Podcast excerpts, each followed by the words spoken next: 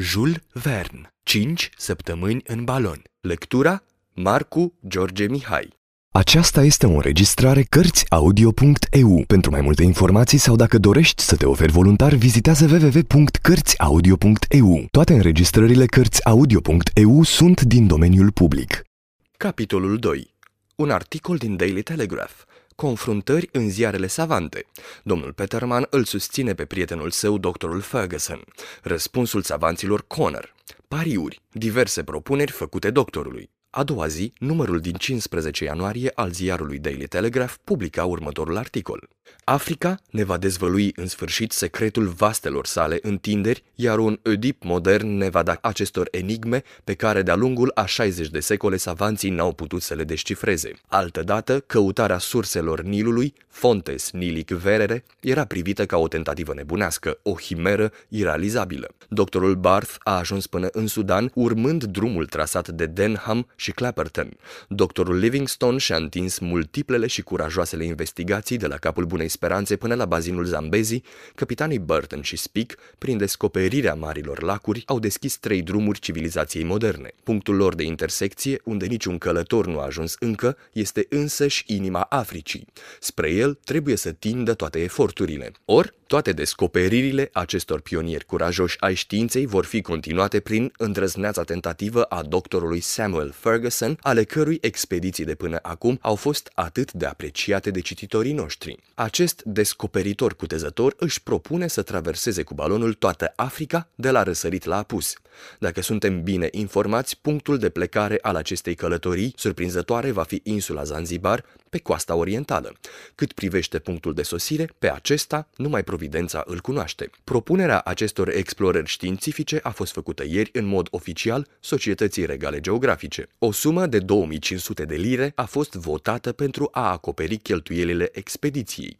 Îi vom ține pe cititorii noștri la curent cu această tentativă, care este fără precedent în analele geografice. După cum vă dați seama, acest articol a avut un ecou enorm. Mai întâi a dat naștere la furtuni de neîncredere, doctorul Ferguson fiind considerat o ființă pur himerică, o invenție a domnului Barnum, care, după ce a lucrat în Statele Unite, se pregătea să vină în insulele britanice. Un răspuns glumeț a apărut la Geneva în numărul din februarie al buletinului Societății Geografice. Autorul răspunsului își bătea joc cu mult spirit de Societatea Regală din Londra, de Travelers Club și de morunul fenomenal. Dar domnul Peterman, în ale sare comunicări publicate la Gotha, avea să reducă la tăcerea cea mai absolută ziarul din Geneva. Domnul Peterman îl cunoștea personal pe doctorul Ferguson și garanta pentru probitatea și îndrăzneala curajosului său prieten. În curând, de altfel, îndoiala nu mai fu posibilă.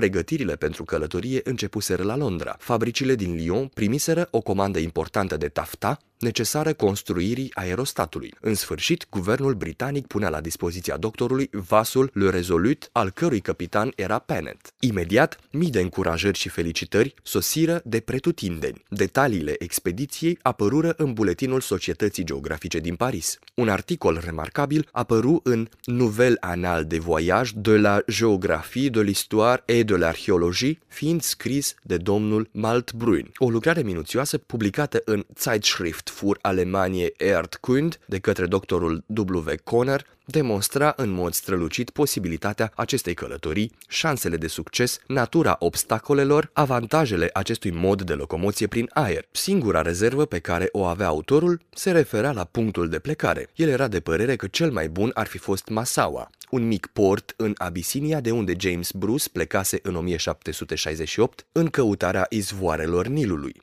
De altfel, admira fără rezerve spiritul energic al doctorului Ferguson și curajul acestui om călit, care concepea și încerca o astfel de călătorie. North American Review nu vedea cu plăcere o asemenea glorie rezervată Angliei și luă așadar în derâdere propunerea doctorului, sfătuindu-l să-și continue călătoria și în America dacă tot va fi pe drumul cel bun. Pe scurt, fără a socoti ziarele din lumea întreagă, nu exista nicio culegere științifică, începând cu Jurnal de Mission Evangelique și Revue Algerien et Colonial, Anal de la Propagation de la Foi, până la Church Missionary Intelligence, care să nu fi relatat faptul sub toate aspectele. Se făcură pariuri formidabile la Londra și în întreaga Anglie cu privire la 1.